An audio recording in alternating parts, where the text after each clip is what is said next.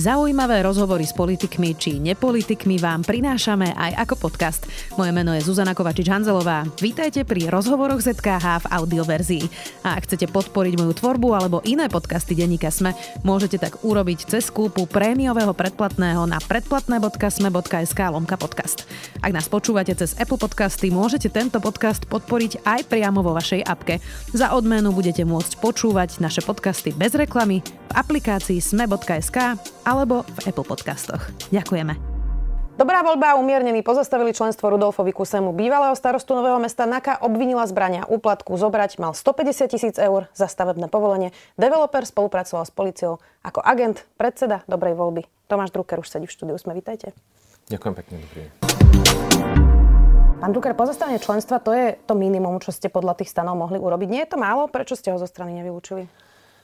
Uh, pozrite, stanoví, keď sú na dobré časy, a myslím, že to máme tak ako väčšina demokratických strán, tak eh, pre takýto prípad je tam možnosť eh, pozastaviť členstvo a kým sa nič nedieje, tak všetci to bijú, že to je normálne. A my sme ho pozastavili jednohlasne. Myslím si, že treba dodržiavať pravidlá. Áno, dneska sa javí, že sme ho mali vylúčiť a podobne. A chceli sme dodržať pravidlá, je tu prezumcia neviny a napriek tým podozreniam, že sú veľmi vážne, postupovali sme v súlade so stanovami. Ja si myslím, že pravidla sa majú dodržiavať, aj keď to niekedy boli. No ale tie pravidla nehovoria, že nemôžete ho vylúčiť. To je nejaké minimum, ktoré majú stanovené. Čiže Prečo ho nevylúčiť? Lebo Ako keby stan- na čo čaká tá strana? Stanovy majú určené presne pravidla, za čo ho môžeme vylúčiť. Áno, je tam ustanovenie, ktoré, o ktorom sa hovorí, že pre poškodenie dobrého mena strany. Ale opakujem, ako ten názor, ktorý prevládol na predsedníctve, je, e, že držme sa tých pravidel, ktoré je. Konec koncov môže sa ukázať čokoľvek iné a budeme k tomu môcť pristupovať, ale myslím si, že chceli sme dodržať pravidla. Vy ste s ním hovorili, odkedy ho prepustili? Nie. Ani sa nepokúsite? Nevidím dôvod na, na teraz, ani, ani, ani to tak necítim. On zložil slúb ako župný poslanec v Bratislavskom kraji. Nemal by sa vzdať uh, mandátu? Uh, zložil ten slúb aj ako kandidát dobrej voľby? Pozrite, to je takto, ako kandidát dobrej voľby má pozastavené členstvo, to znamená, a nemôže vystupovať pod stranou dobrá voľba. Nie, ale či ho zvolili pod ja, značkou ja dobrej voľby? Rozumiem. A špekulovať o tom, čo by som ja robil alebo čo by mal on urobiť, sa mi naozaj že nechce. To je, to je otázka na neho, akým k tomu prístupí. A... Vy na jeho mieste? To za, takto, ja by som na jeho mieste asi nebol, aby som to odmietol. Mm. To znamená, že to je rovnako špekulácia, ktoré je zbytočné akože sa vyjadrovať. Ako sa vlastne Rudolf Kusy dostal do vašej strany? On bol dokonca aj v predsedníctve, nie radový člen. A vlastne tá jeho kandidatúra na primátora Bratislavy vznikla tak, že e, koalícia stran dosť dlho hľadala ani nie tak dobrého primátora, ako hocikoho, kto by bol schopný postaviť sa proti Matúšovi Valovi. Navyše teda tá koalícia bola dobrá voľba, umiernený, Smerodina, KDH a potom ho podporil aj hlas. To je taká dosť nesúroda koalícia, nie? Aj hlas, aj aliancia, áno. Áno, ale hlas nebol súčasťou koalície. To áno. znamená, Rudolf Kusy bol áno kandidátom koalície piatich strán. A pozrite, možno budete prekvapení, ale ja som s pánom Kusom, s Kusím, alebo my, ako sme viedli debaty dlhšiu dobu o jeho ambíciách v komunálnych voľbách. A môžem povedať, že Rudolf Kusy mi jasne povedal, že on neplánuje kandidovať na primátora. A, no a potom nakoniec sa rozhodol, ak to takto poviem, nakoniec sa rozhodol on na túto kandidatúru, aj koalíciu si Rudolf Kusy tvoril sám. Takže e, bol to náš e, člen, vzdal sa členstva v predsedníctve a my sme to podporili. Alois Hlina inak nechcel v rozhovore pre denník N povedať, že či volil Rudolfa Kuseho za primátora. Ja som si pozerala m, mm, vaše posledné trvalé bydlisko, hoci som našla teda starší rok, 2017, myslím, že uh, máte stále trvalý pobyt v Bratislave? Alebo ste už v chorvátskom grobe? V chorvátskom grobe. Ak by ste volili v Bratislave, volili by ste Rudolfa Kuseho? V tom čase by som asi volil áno Rudolfa Kuseho. Nie je to zvláštne, že Alois Hlina nevedel povedať, či ho volil?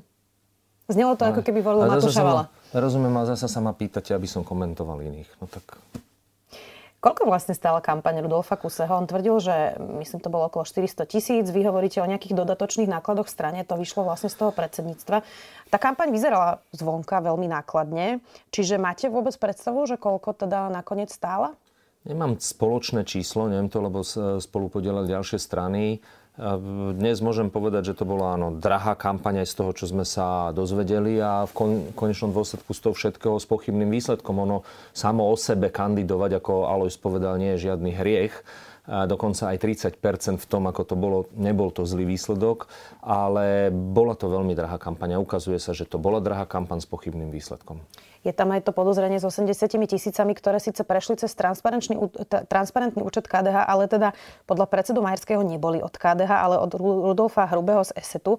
A ten povedal, že dal strane KDH dar a potom, že dal teda 5000 dar dobrej voľbe a že to nebolo priamo na kampaň Rudolfa Kuseho. Takže bola alebo nebola tam podmienka napríklad pri tých 5000 tisíckach, ktoré dal dobrej voľbe, že to musí ísť na kampaň Rudolfa Kuseho? V zmluve taká podmienka nie je, ale ak dovolíte ešte raz, akože ja by som dal rád zo stola všetky tieto špekulácie, čo sa týka strany Dobrá voľba umiernený.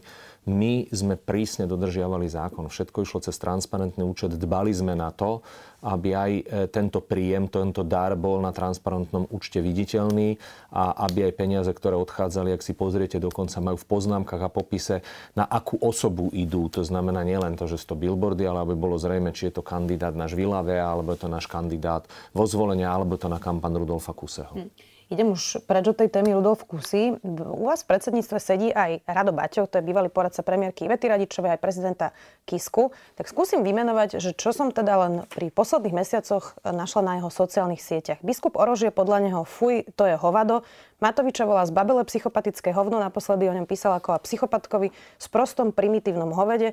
Hovado je podľa neho aj Boris Kolár, Juraj Šeliga je podľa neho potkan, obzvlášť hnusnej sorty. O novom ministrovi školstva Horeckom napísal, neviem si pomôcť, ale tento kandidát na ministra školstva je ďalší bigotný politický káder, pri ktorom mi ako prvé napadlo, že by policia mala ísť skontrolovať jeho pivnicu. Mám ešte pokračovať? Lebo je tu toho viac. Otázka. Je to spôsob komunikácie, ktorý reprezentuje vašu stranu? Eh, ja nemám tento spôsob komunikácie, ale aby som bol korektný, minule som si prečítal aj status eh, Pavla Macka.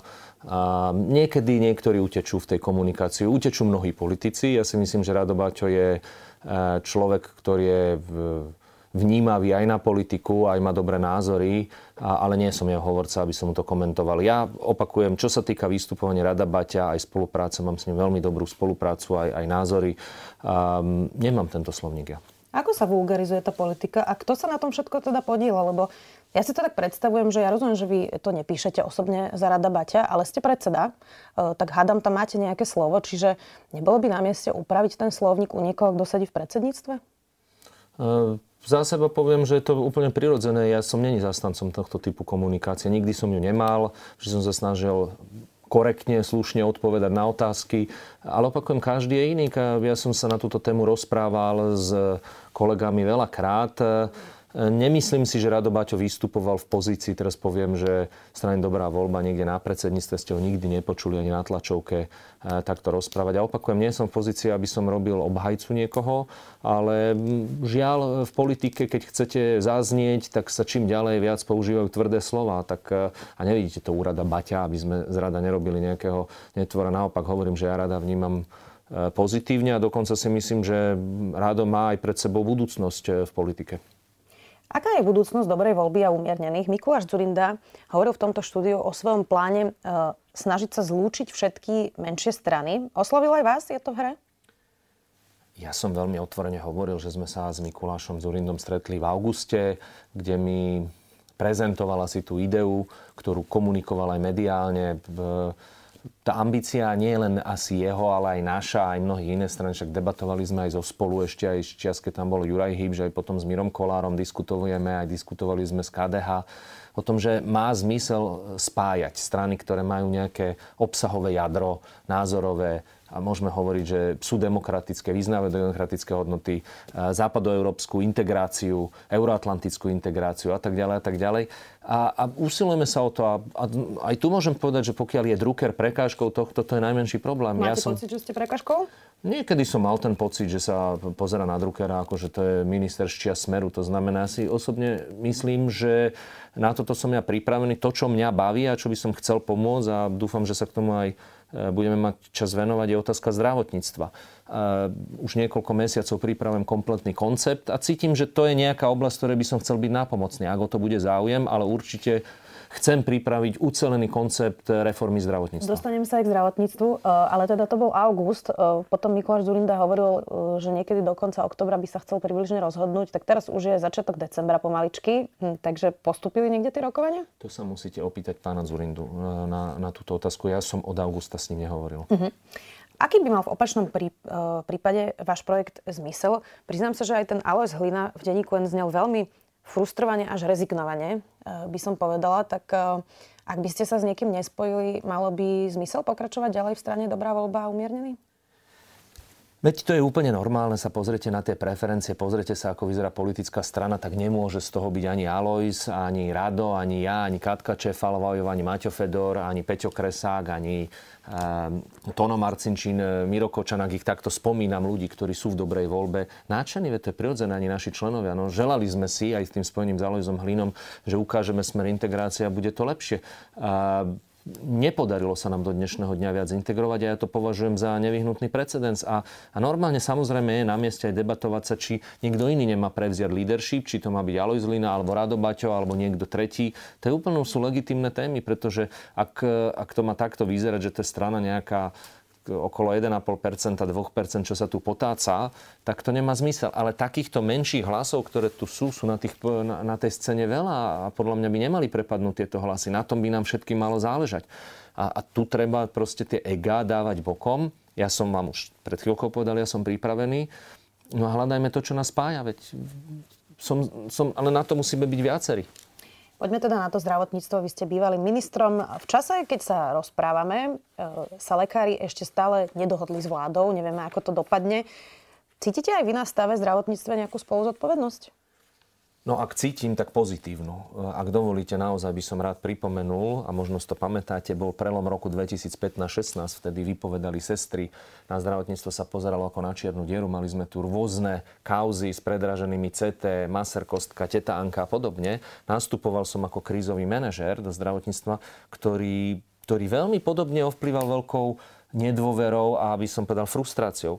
E, bolo ťažké si získavať dôveru, ale to považujem to na, na, za najdôležitejšie v tom čase. Ja som naozaj prizval aj lekárske odborové združenie, aj Slovenskú lekárskú komoru, asocie rôzne odborné spoločnosti, aby sme sa spoločne zhodli na tom, čo, na čo máme ambíciu tie 4 roky robiť. Pamätáte si ten program z mentory, o ktorom sa hovorilo, projekty. Boli v tých jednotlivých projektoch zainteresovaní a vedeli, na čom robia, kam to smeruje, mohli to ovplyvniť. To znamená, tak toto zjednoduším. Videlo sa na konci dňa, že tam je nejaká svetelko na konci tunela. Toto bolo asi vtedy veľmi dôležité, veď sa za dva roky nedajú robiť zázraky. Ja ani neočakávam ani od tejto vlády, že vyrieši všetky problémy v rezorte, že zrazu nemocnice všetky budú nové a podobne, ale že sa na tých veciach bude kontinuálne robiť.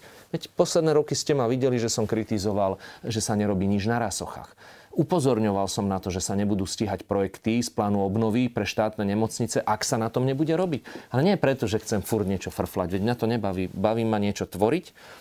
A, toto považujem v dnešnej dobe asi to najproblematickejšie, že vlastne je tu opäť obrovská frustrácia, sklamanie a pripúšťam, áno, bola tu kríza covidu. Mohla sa lepšie riadiť? Mohla.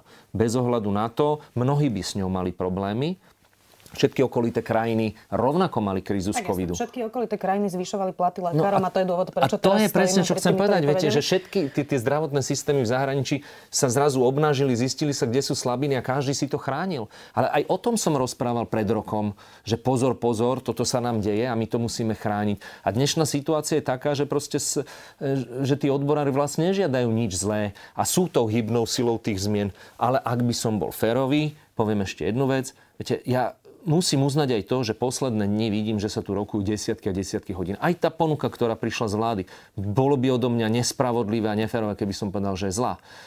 Je veľmi dobrá. No proste dneska je to o tom, aby sa dohodli. Čo budem nadávať? Na komu? Malo sa to dávnejšie robiť, ale teraz je potrebné sa dohodnúť. 2100 eh, výpovedí je na stole. Eh, vyzerá, že sa teda zrejme dohodnú. Už to k tomu smeruje, už to finišuje, ale poďme si povedať, že čo je medzi tými požiadavkami, ktoré žiadajú lekári. DRG, vyšší počet medikov, lepšie atestácie, vyšší počet sestier, vyššie platy sestier aj lekárov.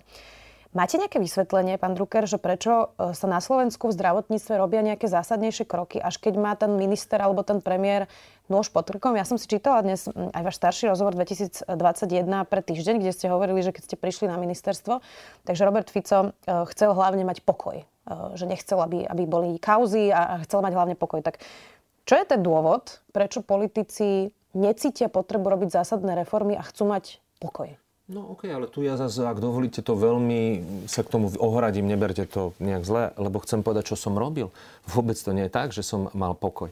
My sme po desiatich rokoch nas, nasadili e-zdravie, elektronickú preskripciu. Predstavte si, ako by to bolo v covide, keby tu neboli elektronická preskripcia. My sme nasadili po 12 rokov DRG, s ktorým sa prestalo po mojom odchode alebo po odchode Andrej Kalovskej úplne všetko robiť. Problém je s kalkulačnými vzorcami, že sa to nepribližuje. Ak niekto tvrdí, že tu nie je DRG, no je a vykazuje sa podľa DRG, čo je najpodstatnejšie, že tie nemocnice prešli na vykazníctvo, len nie sú správne kalkulačné vzorce.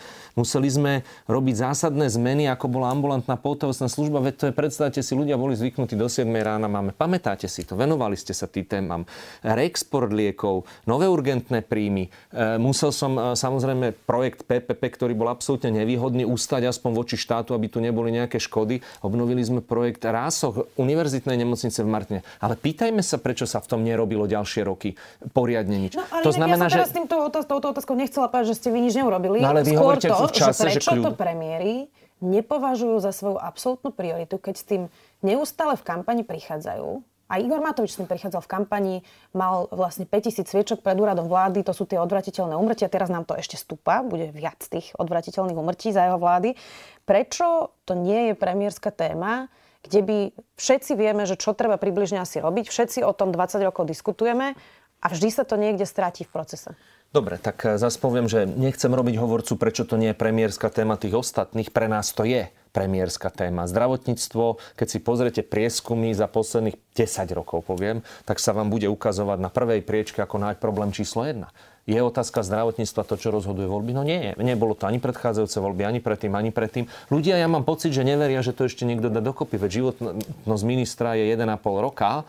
A, a nie každý to chce nejako, že však nejak to už musíme, akože nech to nejako ide. Nie je to premiérska téma pre väčšinu z nich. Pre nás to bola téma. Asi to bola téma pre Ruda Zajaca svojho času. Pre nás to je rovnako akože dôležitá téma. No ale čo je tam problém? Vplyv finančných skupín? Vôbec alebo že je to diera na peniaze, kde sa strácajú? Čo je ten hlavný problém, pre ktorý je to komplikované, že tí ľudia to vlastne nemajú ako, ako hlavnú tému? Je to komplikovanosť toho prostredia, pretože nikde na svete nie je dosť peňazí. Proste zmeniť kompletne ten systém, bez toho sa to nebude dať. Aj to to, o čom dneska rokujú, je strašne dôležité na stabilitu, ale z dlhodobého hľadiska je to neudržateľné. A e, teraz nemyslím len z hľadiska príjmov. Tie, tie príjmy, e, prepačte, že trošku prechádzam, len to chcem dať na príklade tých zvýšených miest, to sú minimálne normatívy. Teraz sa zasa niekoľko rokov budú navyšovať mzdy na minimálne normatívy, ale to nezlepší motivačné prostredie. My sme sa svojho času bavili s lekárskym odborovým združením, že poďme navýšiť peniaze v rozpočte, ale nie ako minimálne normatívy, ale na niečo, čo bude môcť byť použité ako flexibilné flexibilné odmeňovanie. Lebo a pekne to, ak e, niekto čítal e, teraz taký blog Martina Smatanu, pekne to presne povedal. Presne s tým sme zápasili. E, koeficienty sú minimálne, na to sa naviažu peniaze, ale vy už neviete ani o jeden cent dať, nikto vám nedá. To znamená, že tam nie je motivácia sa správať efektívnejšie, lepšie a podobne. Dlhodobo hovorím, že v zdravotníctvo je proste len priepustný systém, kde nikoho nezaujíma pacient. Nikoho. Nikoho nezaujíma to, o čom všetci tu rozprávajú, cesta pacienta, pacient na prvom mieste, ale v realite to nikoho nezaujíma. Veď ten, kto nemá žiadny vzťah, môže mať koľko chce peňazí. Nenájde dvere, na ktoré by zaklopal a keď ich nebodaj nájde, tak je tam plno. A potom sú takí, čo majú vzťahu, vzťahy a zavolajú a zajtra majú vyšetrenie. No tak áno, sú mechanizmy, ako toto zmeniť, ale proste do toho musíte ísť naplno, nielen tárať. Hmm.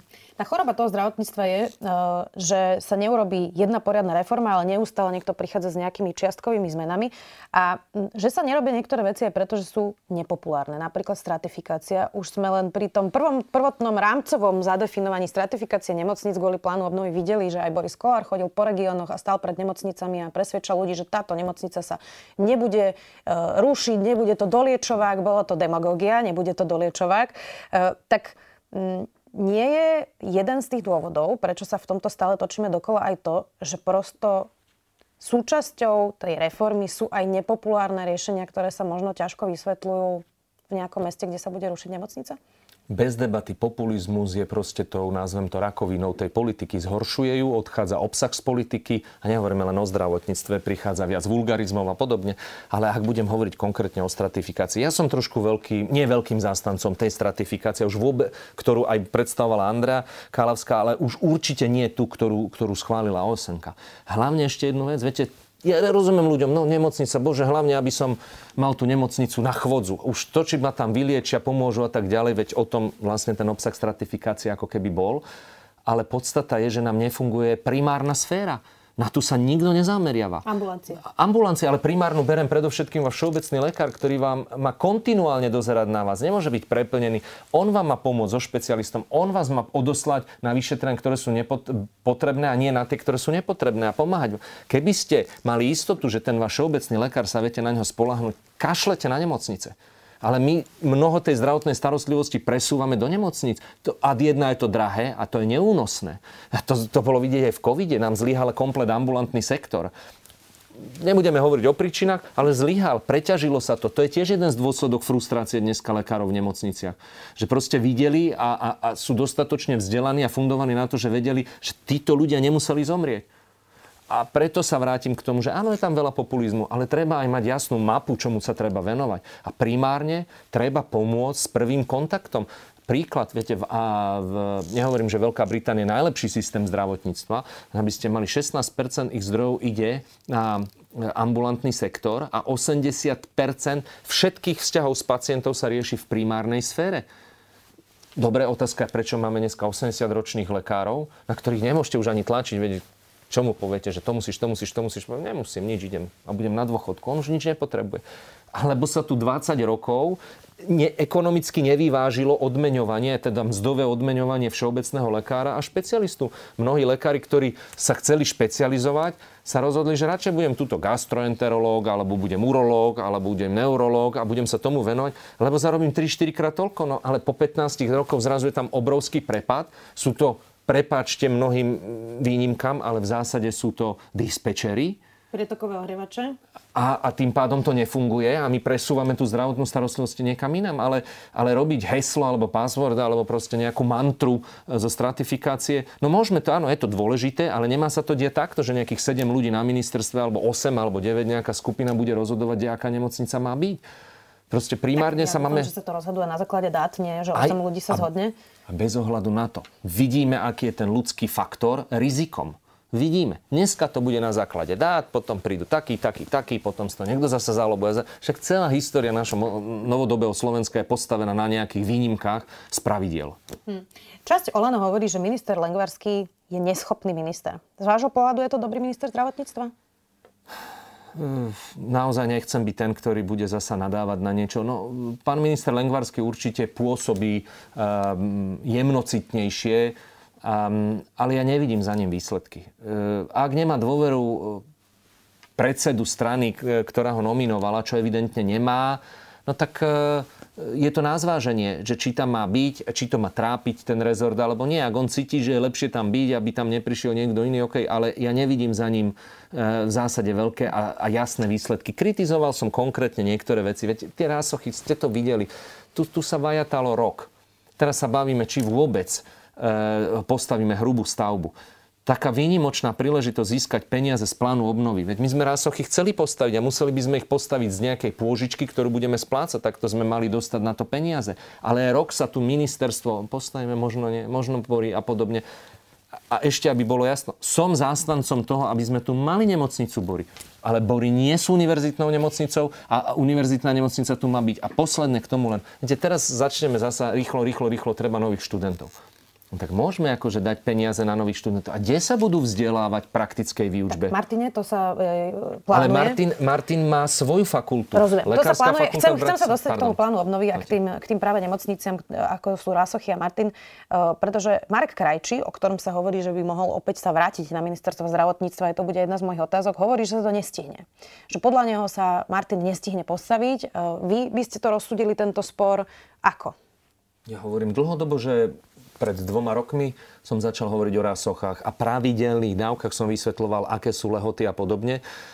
V Marty neviem, či sa stihne celý, obávam sa o rásochy, že sa nestihnú a tam treba proste makať. Nič iné na to neviem povedať. Makať, makať, makať. E, určite bez toho proste sa výsledky nedopracujú. Dneska rozprávať, že sa to nestihne. A čo robil Marek, keď bol ministrom, preto aby sa to stihlo?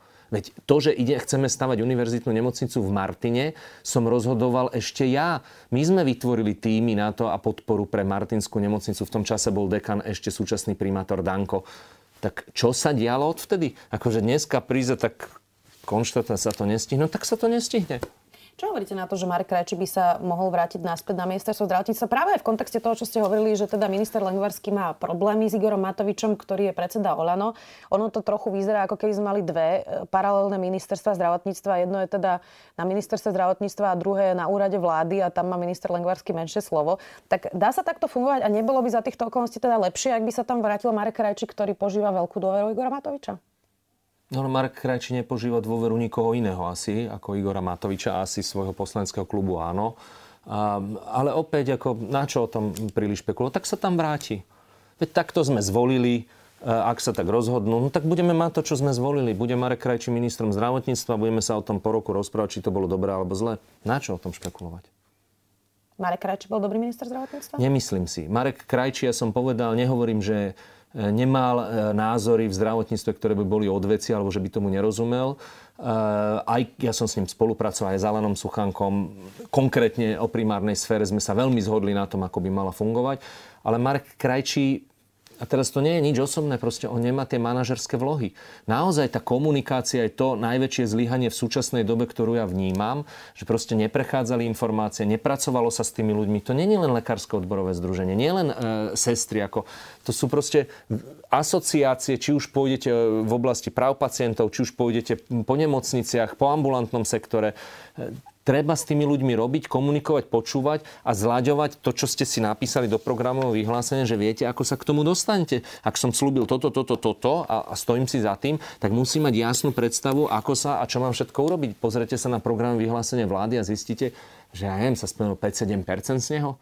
Dobre, z vašich skúseností politických teraz, pán Drucker, máme pred sebou rok aj pol približne tejto vlády, ak dovládnu. Ne, nevieme ešte, či dovládnu, ale uh, tak predpokladáme, že áno, pre tento rozhovor. Uh, to už sa asi nič zásadné v zdravotníctve nezmení, nie?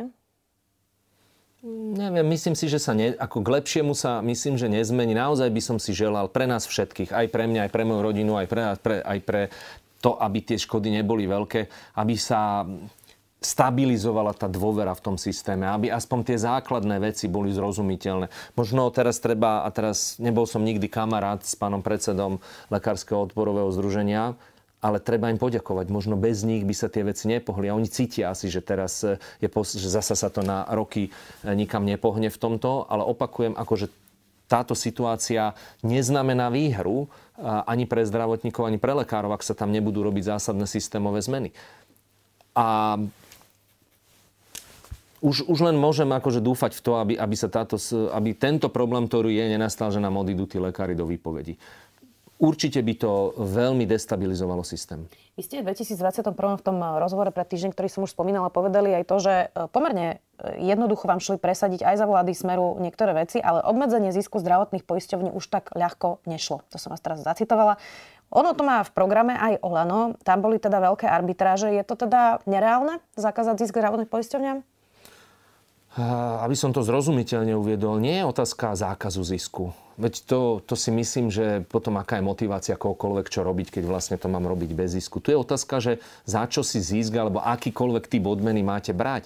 Ak, ak je to o tom, že si vy zoberiete na začiatku 50 miliónov a poviete a potom si robte, čo chcete, no tak to sa ani mne vtedy nepáčilo. My sme mali návrh, ktorým sme chceli urobiť jasné e, kritéria, napríklad dostupnosť. Tak ak, bude, ak sa pacient dostane na prvo vyšetrenie k špecialistovi v lehotách, ktoré určíme, tak ste splnili vy poisťovňa, ktorá to celé platíte nejaké odmenu a za to máte právo na nejakú odmenu. Ak budeme mať nižší počet odvratelných umrtí v dôsledku napríklad preventabilných opatrení a porovnávame sa s krajinami EU, OECD, tak si za to zaslúžite odmenu. O tom je princíp toho obmedzenia tvorby zisku. To znamená, a keď to budete robiť zle, tak budete platiť pokuty, ale nie z našich peňazí, z vlastnej. A keď to neviete, choďte od toho preč. To sa mi zdá rozumné, veď každý pracuje za nejaký typ odmeny, ale tá odmena by mala byť adekvátna to, čo robíte, čo prinášate, a, aké zmeny. Um, to, čo som videl aj teraz, tie návrhy, to sú formalistické záležitosti. Proste to, to, aj tie kritéria, to, to sú zbytočné veci, ktoré som to v tom zákone. To si vyžaduje, áno, veľkú debatu, veľkú zhodu, aj politickú, ale, ale aj značnú, značnú zmenu v celom systéme fungovania. Hm. Ešte mám jednu takú kultúrnu etickú otázku. Minister zdravotníctva má na stole dve také palčivé dramatické témy hlavne pre konzervatívcov a to je interrupčná tabletka a potom to usmernenie pre zmenu pohľavia transrodových e, ľudí. Toto sú dve veci, na ktoré stačí iba podpis ministra. Interrupčná tabletka je bezpečnejšia, je to bezpečnejšie pre ženy, e, ktorým sa, kto, kto, kde majú potom menšiu šancu predčasného pôrodu. Transrodoví ľudia musia dnes postupovať nutené kastrácie. Prečo je toto taký problém podpísať to z pozície ministra? Vy ste tiež boli ministrom a napríklad tú interrupčnú tabletku ste mohli podpísať. No, nemal som ju asi na stole, to je poprvé. Ja som sa vždycky, ak dovolíte, eh, k otázkam napríklad interrupcie eh, stával otvorene ja sa dávam do pozície viac človeka, ktorý je konzervatívny, ale som veľmi otvorený. Vo všetkých týchto otázkach som eh, človek, ktorý bol vychovávaný, aj som veriaci. A mal som dokonca debatu s jedným arcibiskupom, kde sme sa zhodli na to, že všetky zákazy, umelé zákazy interrupcie sú proste nezmyselné buď ste za ochranu života a potom máte robiť všetko preto, aby ste pomohli, ale nie preto, aby ste niečo zakazovali. To znamená aj v, tomto, v tejto otázke si nemyslím, že ak sa budeme baviť o interrupčnej e, tabletke, že to je horšie riešenie ako to súčasné. Určite je to lepšie riešenie ako to súčasné. S tým by som ja nemal určite problém. Napríklad to usmernenie pre transrodových ľudí, na to bola odborná komisia odborníkov. A zastavili to politici, konzervatívni politici. Prečo sa toto deje pri takýchto zdravotných otázkach? Lebo taká je nastavenie spoločnosti pretože v spoločnosti cítite, že toto je téma, na ktorom vidíte pána Dimešiho, vidíte iných ľudí, ktorí vytvárajú absolútne na nepodstatných témach tie hrany, ktorými sa snažia polarizovať spoločnosť, a to je jedno, či to je národnostná otázka, etnická otázka, e, alebo nejaká hodnotovo e, tá otázka. To sú nie veci, ktoré pomôžu ľuďom, ale keď nemajú čo iné ponúknuť, v tom sú silní. Vy by ste také usmernenia o transrodých ľuďoch podpísali? Ja by som sa určite, e, určite by som postupoval v súlade s nejakým, nejakým poradným orgánom, jednak odborným. A dneska vám neviem povedať, aké sú k tomu problémy, lebo nemám to na, na, naštudované. Ale nemám problémy sa zastať alebo postaviť za ťažké rozhodnutia. Ešte jedna téma, ktorá je veľmi palčivá na Slovensku, to je e, psychiatrická a psychologická starostlivosť o duševné zdravie. To je niečo, na čo ako by sme úplne zabudli v zdravotníctve. Najmä detská psychiatria, tam máme myslím 50 detských psychiatrov na uh, milión detí, čo je, čo je neuveriteľné číslo. Uh, tak toto rozumiem správne, že by sa občania mali zmieriť s tým, že za najbližších 10 rokov to nebude lepšie, lebo vôbec vychovať novú generáciu atestovaných detských psychiatrov alebo dospeláckých psychiatrov prosto trvá 5, 6, 7 rokov a viac? Atestácia je 5-ročná u pedopsychiatrov, ale dobre, že ste to spomenuli, veď už si človek aj pozabúda, čo by som sa pochválil.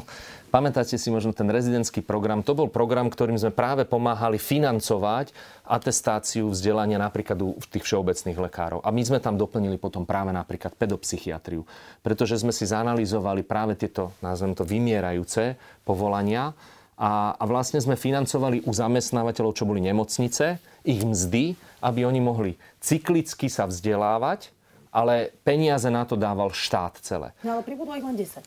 No ale my sme urobili, ja, ja neviem teraz v akom stave to je. Ja, som vytvoril systém Ja tomu rozumiem. Ja, ja, ja teraz nechcem sa rozprávať o tomto, že či to je vaša chyba. Teraz myslím, že Nie, ale, ako ale... sa majú nastaviť ľudia, tie čakačky sú šialené. Súkromná terapia je veľmi drahá.